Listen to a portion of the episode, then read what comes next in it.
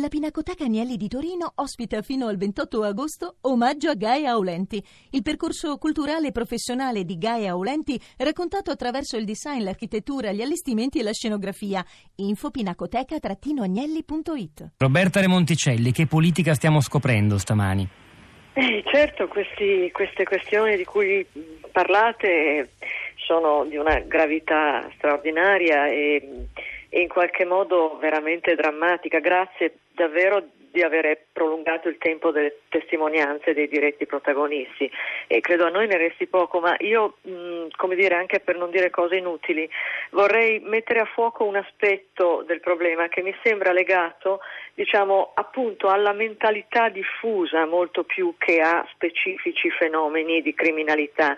La, la mia esperienza, che è piccola ma è significativa, credo, eh, riguarda eh, una delle regioni eh, apparentemente più virtuose italiane, la Toscana. Ecco, se anche lì si è stati in grado, diciamo così, di compiere degli scempi mh, immensi e irreversibili dal punto di vista ambientalistico, paesaggistico, eccetera, posso fare un esempio fra poco,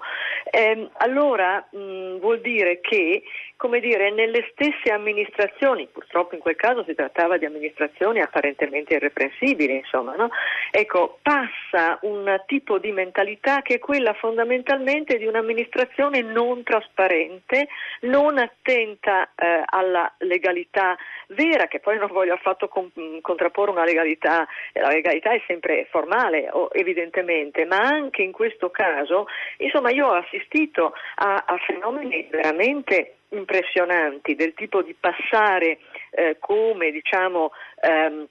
eh, finanziamenti di eh,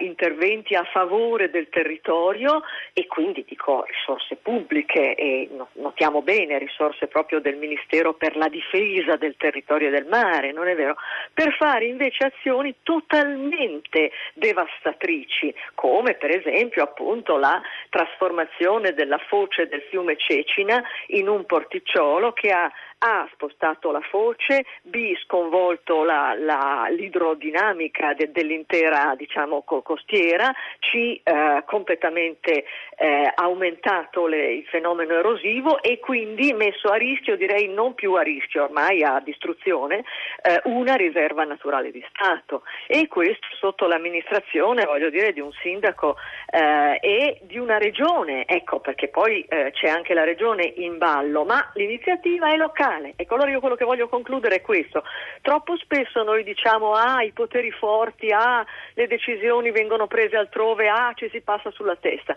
No, in molti, molti casi che sono anche spesso i più deleteri e i più irreversibili, per quanto riguarda la cementificazione, la distruzione dei beni comuni, del patrimonio culturale, eccetera, ecco, le decisioni non sono prese altrove, sono prese proprio lì. Il problema è che sono prese non dal popolo, diciamo, secondo i crismi, eccetera, ma in minura, in, in modo completamente non trasparente dalle amministrazioni e ovviamente sempre in cambio di vantaggi, cioè scambio fondamentalmente di risorse comuni in cambio di consenso. Ecco.